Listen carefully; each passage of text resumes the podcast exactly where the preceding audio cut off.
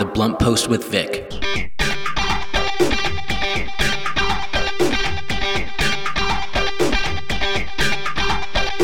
Good morning, happy Monday, and welcome to The Blunt Post with Vic.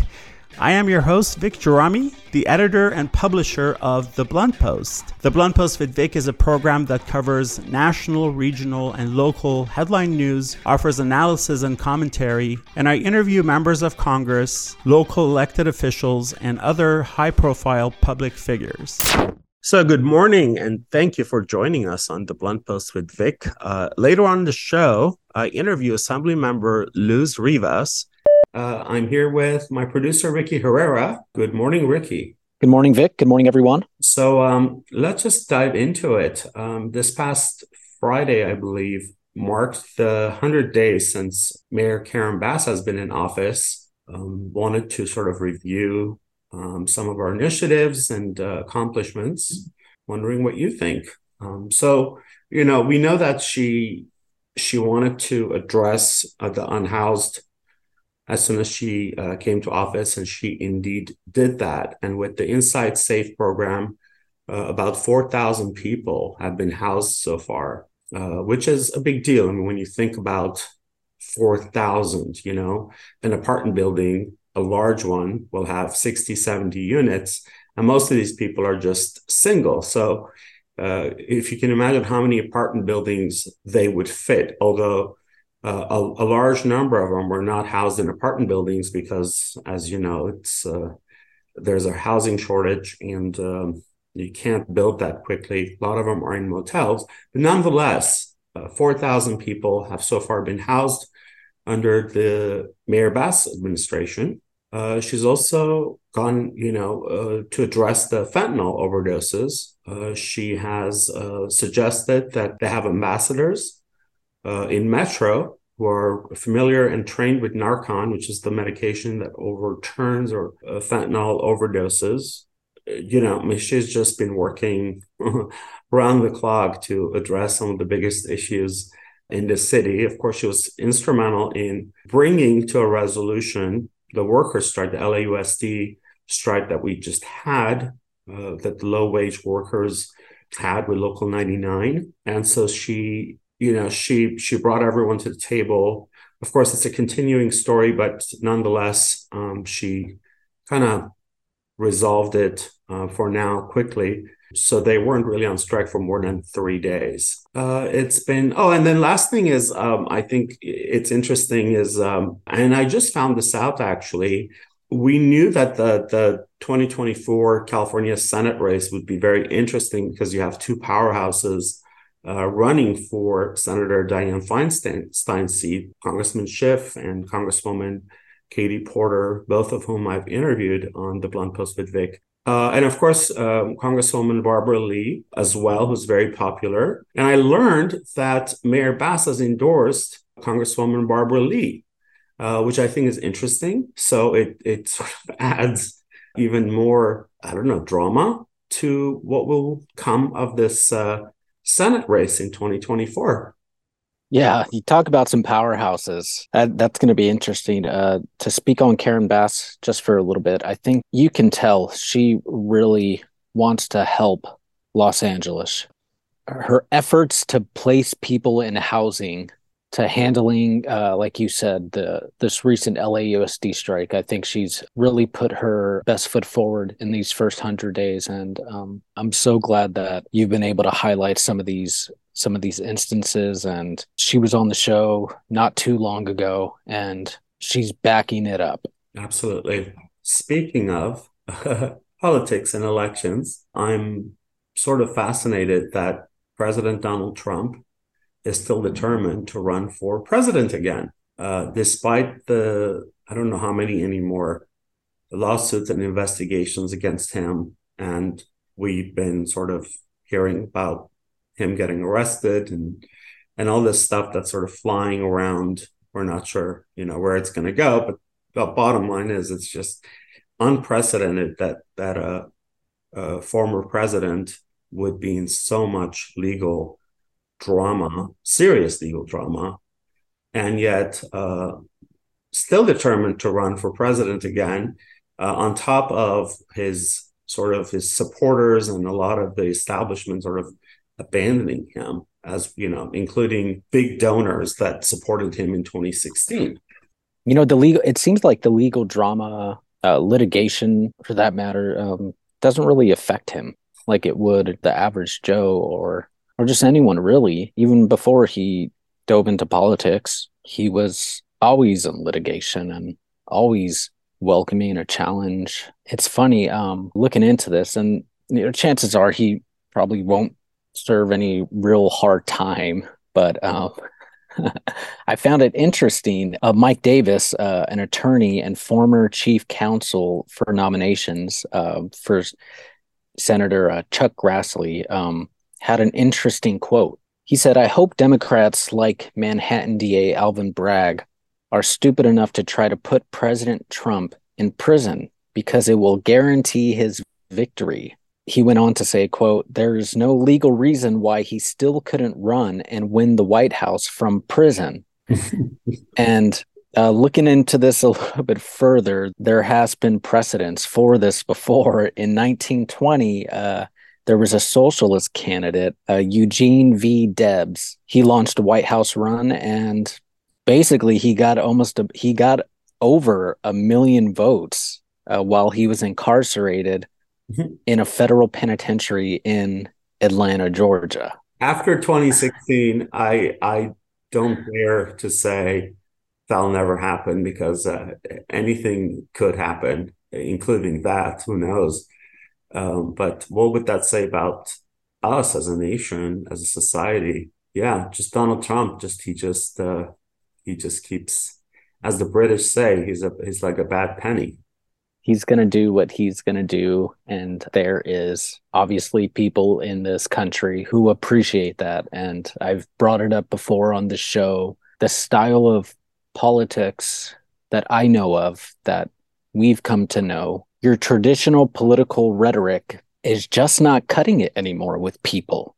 People are sick of it. People want something else. And I think that's why he became uh, president and was successful in 2016. People are tired of what is in place, and Trump is something different.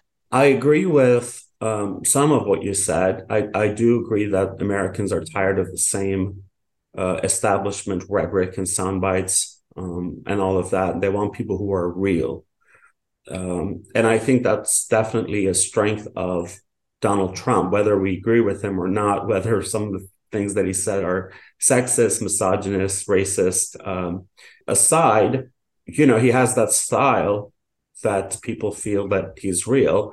Unfortunately, his message isn't all that good when he creates divisions, when he uh, stigmatizes and uh, blames and scapegoats, you know, immigrants and uh, you know, and other groups and such. And I mean, I mean, I can go on and on and on. And I and I think that uh, you know what you say uh, in terms of style, in terms of people wanting someone real, that's also true of Senator Bernie Sanders. But unfortunately, the right was able to sort of label him as a socialist, which he's not. He's always said he's for social socialist democracy, like we have in uh, or they they have in Norway, Denmark, Finland, uh, Sweden. And so, um, you know, you have these two very, very different type of politicians, uh, Bernie Sanders and Donald Trump, who both have a very sort of blunt uh, style, if you will. Of course, you know, I, I think Donald Trump was was a tragedy for America. Again, I dare not to say that he won't get reelected because you just don't know um, but I hope that he doesn't. But I do see your point in terms of realness, people wanting action, people wanting uh, someone that sort of say it plainly. Yeah, there's a sense that Washington, just the approach is broken in a sense. Maybe it, it was never whole. Well, he also tapped into the fear of uh, Americans, most white Americans, took advantage of uh, that fear.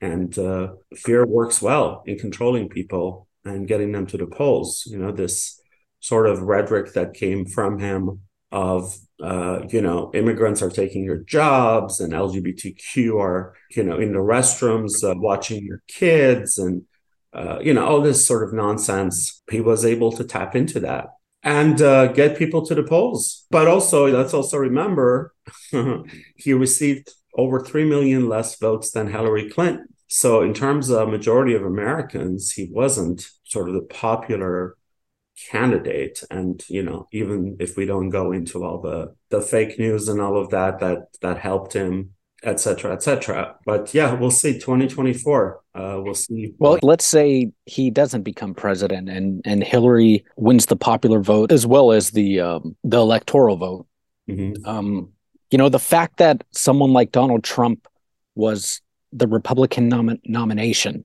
i mean right. i think i think that just sa- says a lot Absolutely. to be to be running for president. You can't ignore that. You can't ignore that corrupt real estate mogul, reality TV star, quote unquote, would sort of rise up. Someone who was a Democrat his entire uh, adult life, supported Democrats, would all of a sudden declare himself Republican and become the nominee. So, absolutely, one cannot look at this period in history you know, to 2015, 16 forward without really taking that into a serious consideration as to, you know, why and how. Yeah. yeah. We'll see where uh, Mr. Trump goes. Hey, so Vic, speaking of Trump and just uh, another topic, uh, did you see any of those, what they're deeming uh, deep fake photos of Trump? I think I sort of zone out on those. But yeah the last few years, there's been an emphasis by the media highlighting a particular type of media, and the term is deepfake. I'm sure a lot of the people listening right now have heard of deepfake videos or deepfake photos. Recently, there was some deepfake photos uh, generated by artificial intelligence system, and these photos showed Trump being arrested. And in terms of the whole narrative surrounding his uh, possible or looming indictment in New York, um, these photos got some attention and created some buzz on Twitter. And I am just curious, us moving forward in terms of the technology being this good right now. Imagine in 10 years mm-hmm. how realistic these photos or these videos will be. And you talk about video being used in mm-hmm. in a criminal case? Will there be a point where video is not admissible? Hey that's not me in the video. That's a deep fake video.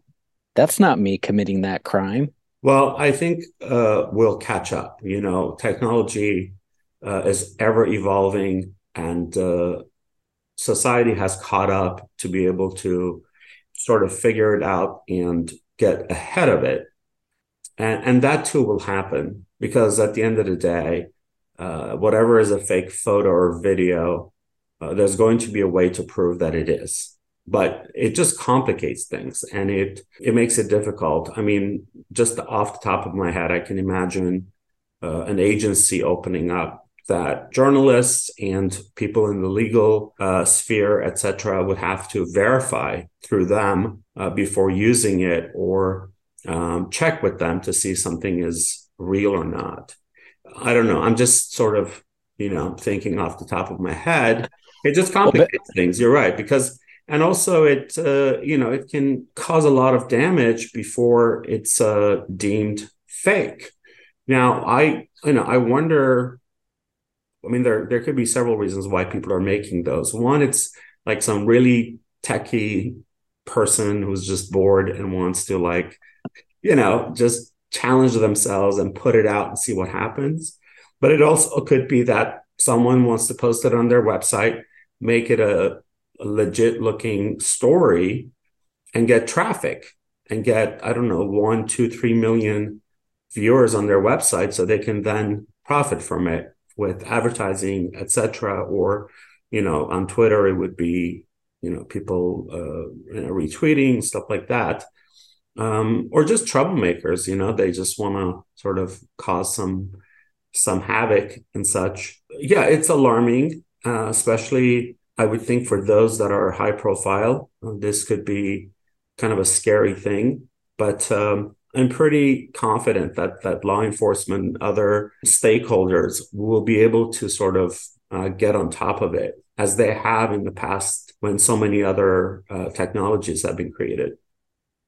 Yeah. Well, there was um, video of Nancy Pelosi in 2019. Someone doctored a video of her in which uh, she appeared to be impaired, and it picked up millions of views on social media. Right. Um, uh, there was a uh, let's see, I'm quoting a a professor, a computer science professor from uh, California, Berkeley. Um, he had a quote that said, uh, "The Nancy Pelosi video is just a tip of the iceberg." in terms of how videos and images can be manipulated. One of his concerns was that the the use of altered videos it actually led before the 2020 election. Uh, U.S. intelligence officials came out and issued a warning ahead of the elections and called these deepfake videos a worldwide threat. So let's say there was a deepfake video of Trump calling people to arms or something or well yeah that's a good point because that would be very that would be a lot more serious and tragic. Uh, i mean we, we know the consequences. Uh, exactly. January, january 6th was not fake. He did do that and we know what happened. Uh, it was very tragic for a lot of people. So if even a more severe you know call to action, if you will, came out that was fake, that would have some catastrophic, that could have some catastrophic, you know, uh, results for us. Actually, well, that's why I think this is so so interesting. Not only in terms of the judicial element and the you know videos being such a big part of criminal investigations, and it just makes you wonder, you know, how much longer will we be able to rely on audio, video, and picture in a criminal case. And now it just makes me think about instances like this with social media being so prevalent and and video for that matter being so prevalent and these deep fake videos gaining traction. Again, my guess is that for profit agencies will pop up where um, some of them will be reputable, where uh, you'd you'd need to have their logo or their sort of disclosure to use the video, whether it's in media or courtroom or whatnot. So then you you'd go to the agency and you pay them an arm and a leg and say, this is from you know liquor store, blah blah blah. It's going to be used for a criminal case. We need you to verify that this is real and nothing is added or subtracted. And then they they will do that, and the, the judge will look at the video and say, oh, it's been verified by you know such and such agency, so it's it's it's good.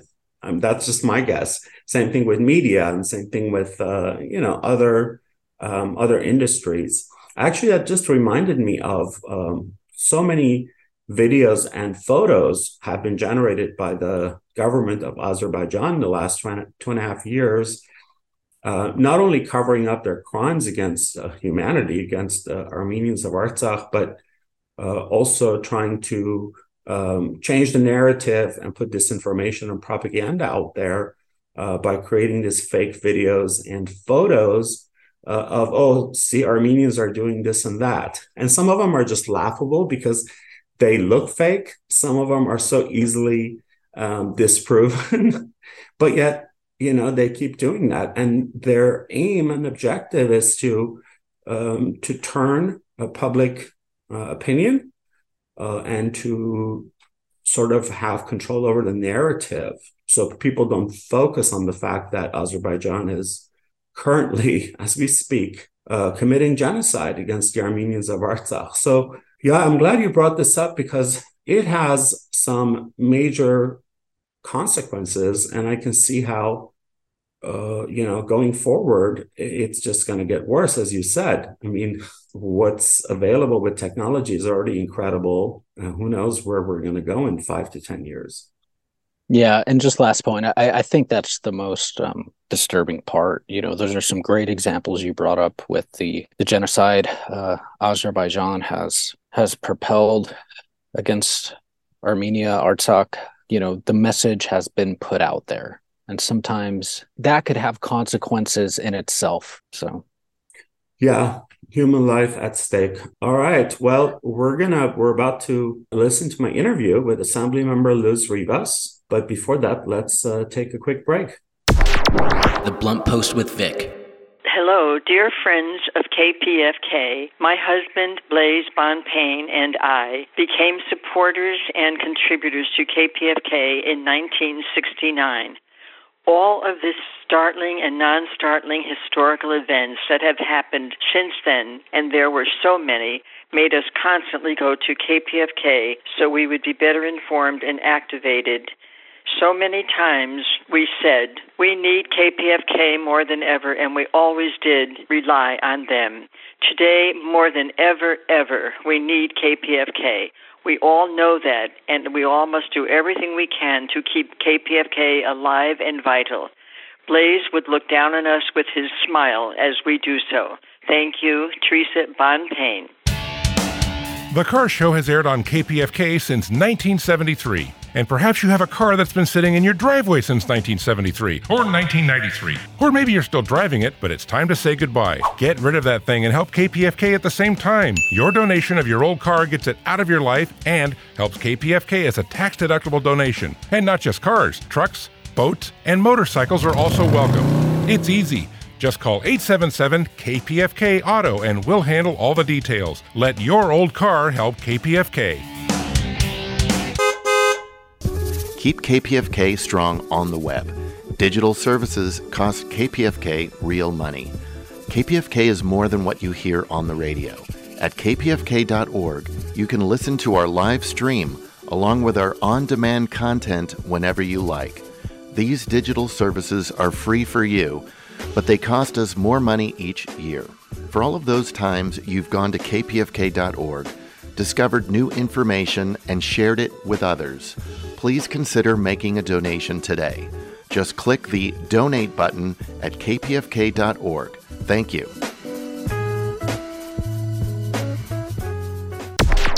The Blunt Post with Vic. Assemblymember Luz Rivas was born in Los Angeles, attended LA Unified Schools before earning a bachelor's degree in electrical engineering from MIT and a Master of Education from Harvard.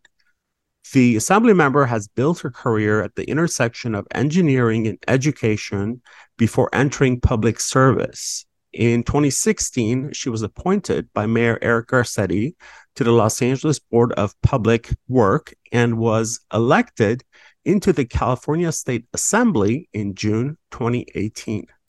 Good morning, Assembly Member Rivas. Thank you for being on the Blunt Post with Vic this morning. How are you today?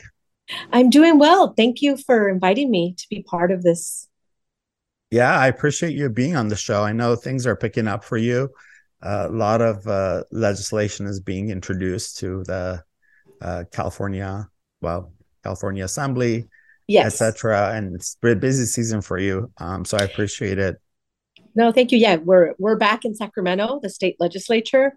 Uh, like you said, introducing bills, working on different policy issue areas. It's exciting to be back. Yeah, especially after, uh, you know, what I think is a landmark uh, election. Even though every four years we we say, oh, this is the most important election of our lifetime, uh, referring to the presidential election. I believe this last November's election was uh, similar for Southern California, at least LA County. Mm-hmm. Uh, for us, it was a it was a truly a, a, sort of a game changer of an election. Um, what is your um, perspective on uh, how things have turned out and where we're going uh, as a state? And you're well just... i think you're right you know that you know this election was very important this past election. I represent uh, the city of los angeles and the san fernando valley uh, the northernmost part of the city of la um, and i also represent the city of san fernando which is a small city um, in my district. And uh, so since i represent majority of los angeles in my district uh, i know you know that having mayor karen bass you know leading our city is very important uh, you know she has she's bringing homelessness as you know you know she declared a state of emergency for our city bringing that issue to the forefront of everything she's doing, putting all her resources behind it. Um, and I think that's what's needed um, in order to solve a problem of this magnitude. Well, it's good to hear you. You partly answered my next question, which was going to be that you know we have a, a, a massive uh, challenge in our hands in SoCal, which is the unhoused, mm-hmm. um, uh, up to about seventy thousand in LA County. and uh, Congresswoman Karen Bass worked on it. Now Mayor Bass, uh, she has gone after uh, to really start tackling this uh, this challenge aggressively uh, and you know head on. And uh, and of course, your district, 43rd district, is not immune to this. You also have a lot of people who are unhoused. so it sounds like your plan and your initiatives are sort of uh, overlapping with with Mayor Bass's. Are you happy with how she's tackling this so far? Um, well, so far, uh, you know, she's just getting started, and you know, this issue, like you mentioned, it's a very important and serious issue throughout our whole region, right? Not just the city of Los Angeles, but the county. Uh, this year, I'm the chair of the LA County delegation in the legislature, which is a group of all the members. There's 39 of us that represent LA County um, up here in Sacramento. Um, and so I've already started conversations with the mayor's team, uh, the, the county supervisors, um, and other stakeholders on okay, what are we all going to do together to address uh, the issue of homelessness? And what can we do as your state legislators, right, to be helpful at the state level? Uh, you know, with this co- upcoming recession, you know, I, you know, we don't want it to get worse where people will be evicted or lose their homes. Um, so I think it's exciting that Mayor Bass is moving the city into this new direction um, and really jumped on right away after her inauguration um, to bring this issue to the forefront that it has to be for all of us to get together and to collaborate on it. Yeah, absolutely. Yeah, you can't you can't uh, do it by yourself. And public, uh, some some in the public think that politicians can just sort of, you know, use a magic wand and it'll just all go away. it takes, you know, we we all have to work together, right? Yeah. You know, like, um, you know, in my position, I rep, you know, I'm a state representative, and so every day I think, what can the state be doing better? What are the barriers that there may be that the state is on, you know, unintentionally um, creating uh, to help that won't that don't help our cities and our counties, right? So those conversations have started, and we're ready to take action.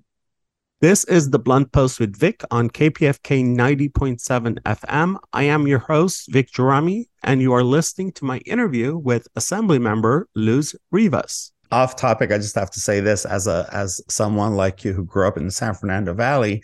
When I was reading about you, uh, and I read that you went to MIT and then to Harvard, uh, I was so impressed. I just I, I was like, wow, this is just incredible. I mean, no wonder so um, yeah, it's you know, and, and, I shouldn't say this because hopefully we will get to a point uh, because I do consider myself a feminist, and hopefully we will get to a point where mentioning this is completely irrelevant and it's mm-hmm. um, it's a non-issue, but it should be mentioned because we're not there yet. The the, the lack of uh, women in tech. So mm-hmm. when I read that, you know, someone like you went to MIT in your background and credentials, it's just really, um, it's just gratifying to know that you are uh, one of our assembly members. Thank you. I appreciate that. You know, I grew up in the San Fernando Valley in Pacoima, uh, if you're familiar with that. You know, born and raised and uh, went to all LA public schools in the Northeast San Fernando Valley. Um, I had great teachers that believed in me right? And that helped me through you know my my parents are immigrants from mexico. Uh, my mom didn't go to college so she wasn't able to guide me through that process. Um, eh, but you know was very supportive of my interest in engineering and technology.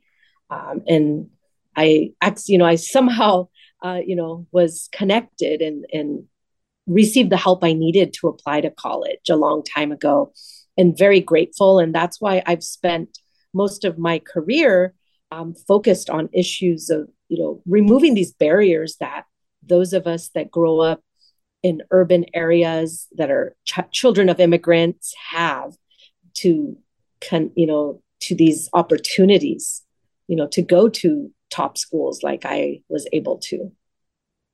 Yeah, it's um, it's very impressive. Um, um, I, and you know, and it's also it also shows that despite all the shortcomings, that someone like you can be a product of of public schools.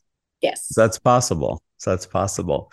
Um, but you've also had a lot of accomplishments um, since uh, being in the assembly. I believe it was 2018. Um, yes. And that you know, and this is this is another big year. What are we um, to expect? What are you working on? What's on your top priority list? Um, well, homelessness continues to be one of my top priorities. Um, almost every year that I have served in the assembly, I have worked towards, you know, that policy issue area, coming up with ways that the state uh, can be better at, you know, either either through governance, you know, in terms of our agencies, um, or one of the issues that I worked on before was, uh, you know, identifying homeless children in our schools so that we can provide them the services um, that they're entitled to, that they need, that their families really need. Uh, you know, so we will continue to work on homelessness this year. Uh, I want to run legislation that uh, will hold um, our local governments accountable, um, but also provide, uh, you know, ongoing funding uh, that they need to solve this issue. You know, we really need ongoing funding to address homelessness and to help the cities that want to do the right thing, right, and are willing to be held accountable. Um, and so that is something I'm focused on. Um, in addition to that, I continue to work on STEM issues. Um, I want to work on, you know, climate climate change education, increasing that in our public schools, uh, computer science education, access to computer science in every high school is very important to me. Um, you know, California is the technology leader of the world, having Silicon Valley and other parts of the state that have led on technology innovation but we're not hiring our own students, our own residents, because they don't have access to computer science in their schools. Mm-hmm. Um, I'm working on biotechnology. Um, you know, last year I was able to secure a $10 million um, allocation in our state budget that is going to um, Los Angeles Mission College, which is in my district. Um, and they are using it to build a biotechnology center you know that's become uh, an area where a lot of students have interest and there are jobs locally uh, in biotechnology.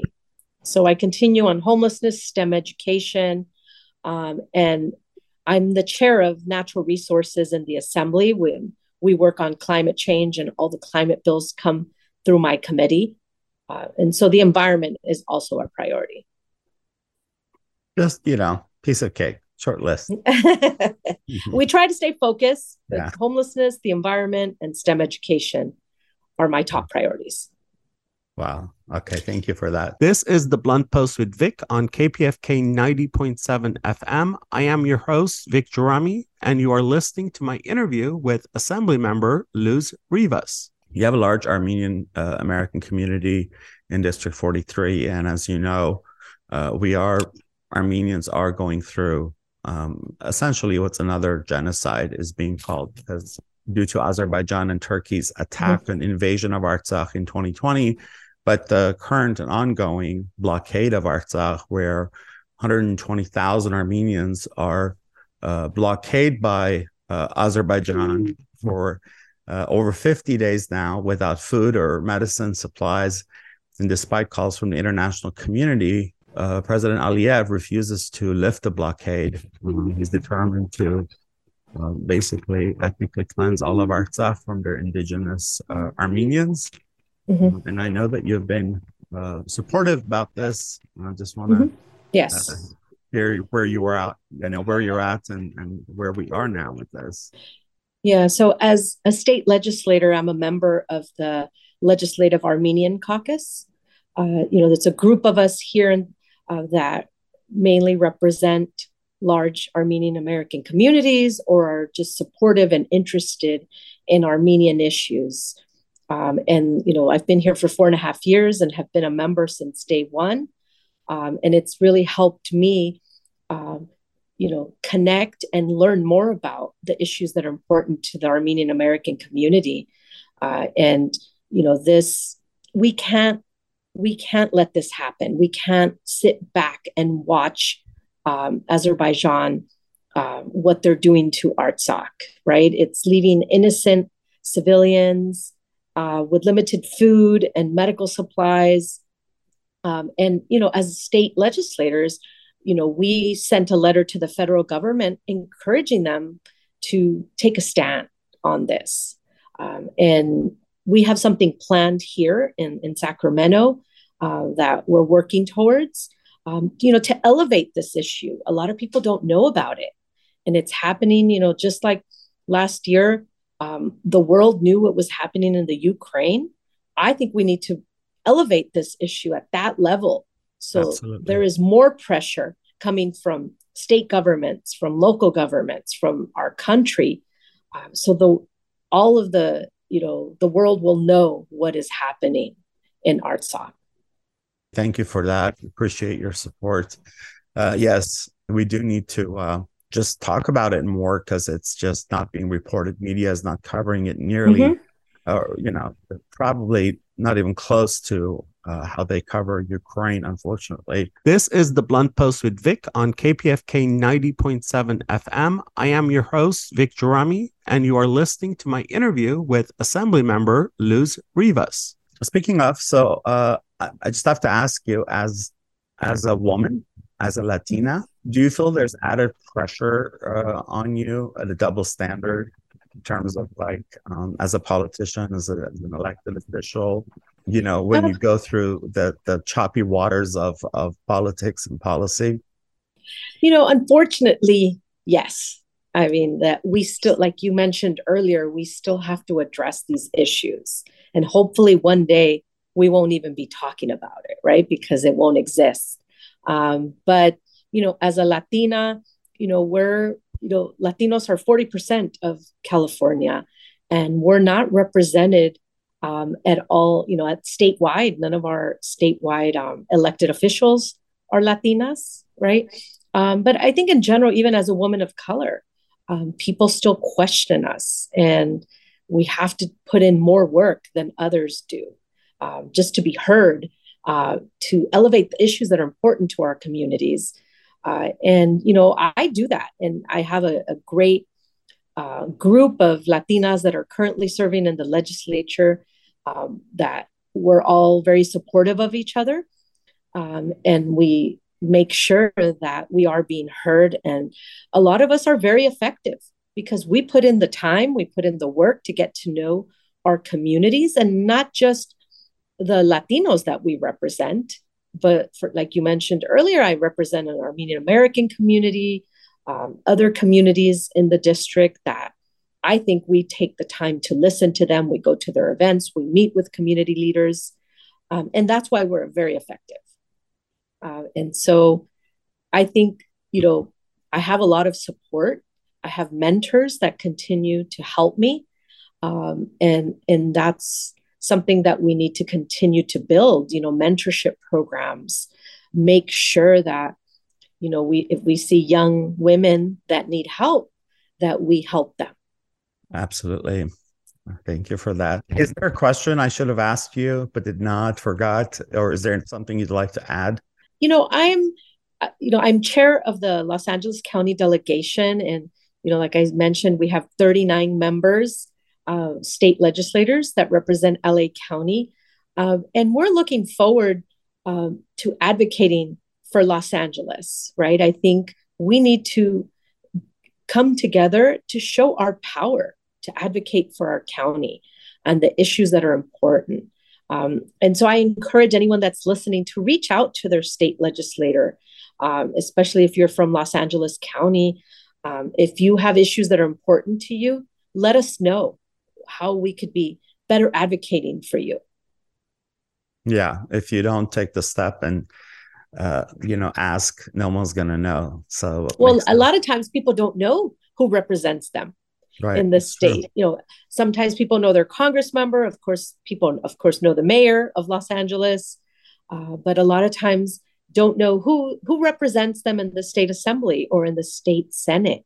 Um, and you know, I encourage people to reach out or to get to know their representatives. Thank you. Assemblymember Rivas, it's been a pleasure. Good luck with uh, all your initiatives and I hope to uh, chat with you again soon. Thank you so much. Thank you for having me and look forward um, to continue to work with all of the communities, especially the Armenian American community. Appreciate it. Thank you. Thanks. Thank you, Assemblymember uh, Rivas, for being on the Blunt Post with Vic this morning. Uh, I appreciate your time. Good luck with everything, and I hope to chat with you again soon. I'm Luz Rivas. I'm the Assembly member for the new 43rd Assembly District, which now includes Valley Glen, the home to the Great Wall. So thank you. You know, as a little girl that grew up here, I grew up in Pacoima, a little bit north of here. I remember driving down Coldwater and just always looking out the window at the mural and wanting to stop and learn more about it. And it was just a, a weekly occurrence. My mom worked in North Hollywood down the street from here. Uh, and she, we would do a lot of things in this in this community, um, and pass by. You know, as a Latina that grew up with a single mother, just being to, able to see our stories here my whole life, pretty much. Uh, it meant so much to me. And now I get to sit right next to the woman that made this happen, the Judy Baca. How lucky am I? I'm still fangirling uh, with sitting next to her. And also important for me was that I was able to bring the state investment for this important cultural project, this women powered women's monument here in the San Fernando Valley. Uh, and I want to thank the SPARC Board, um, everyone that's been involved in this project. You know, it's important that we all work together, and, and my team has been involved and dedicated to making sure that this happen. Um, coordinating with the County of Los Angeles, with the City of Los Angeles, the State of California, um, speaker Anthony Rendon, uh, that is that is a fan, of course, of Judy Baca and made this happen. All of us working together and culminating with this $5 million investment here in the San Fernando Valley. You know, it's important for me that the future generations learn about their history, about their past via art, and, and continue this work and know about those that came before them and why it's important to continue to fight for justice for our communities. Uh, so thank you very much for everyone that uh, very proud to deliver this $5 million to our community. Thank you.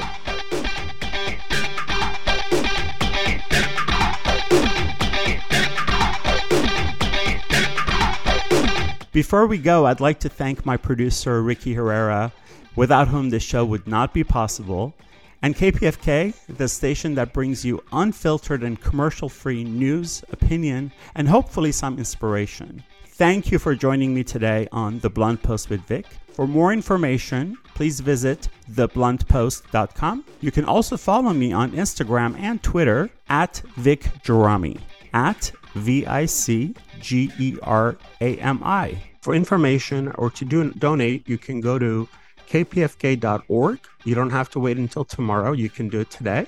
Thank you.